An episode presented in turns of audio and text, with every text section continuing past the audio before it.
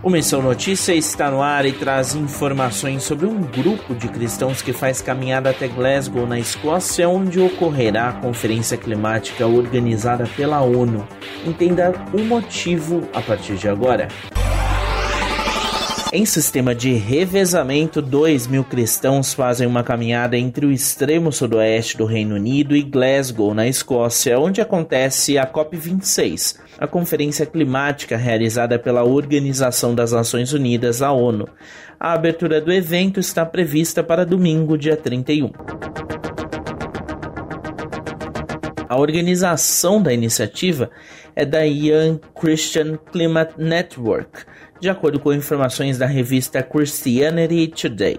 A expectativa dos organizadores é que o ato ajude a estimular a reflexão a respeito dos efeitos dos combustíveis fósseis à realidade do planeta e que isso ajude os governos a buscarem alternativas que reduzam a emissão de gases de efeito estufa na atmosfera.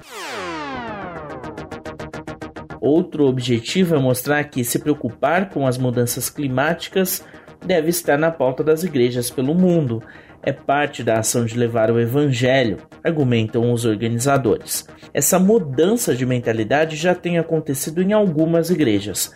Comunidades, sobretudo na Inglaterra, têm reduzido drasticamente o uso de combustíveis fósseis. Algumas denominações, inclusive, devem zerar seus investimentos nesse tipo de combustível nos próximos anos. O trajeto a ser percorrido é de cerca de 1.200 quilômetros.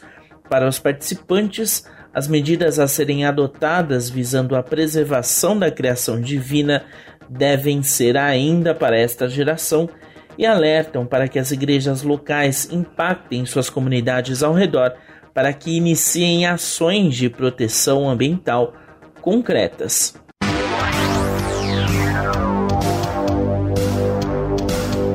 O Missão Notícia fica por aqui. O MN é uma produção da Rádio Transmundial. Roteiro e apresentação são de Lucas Meloni e os trabalhos técnicos do trio. Lilian Claro, Thiago Lisa e Pedro Campos.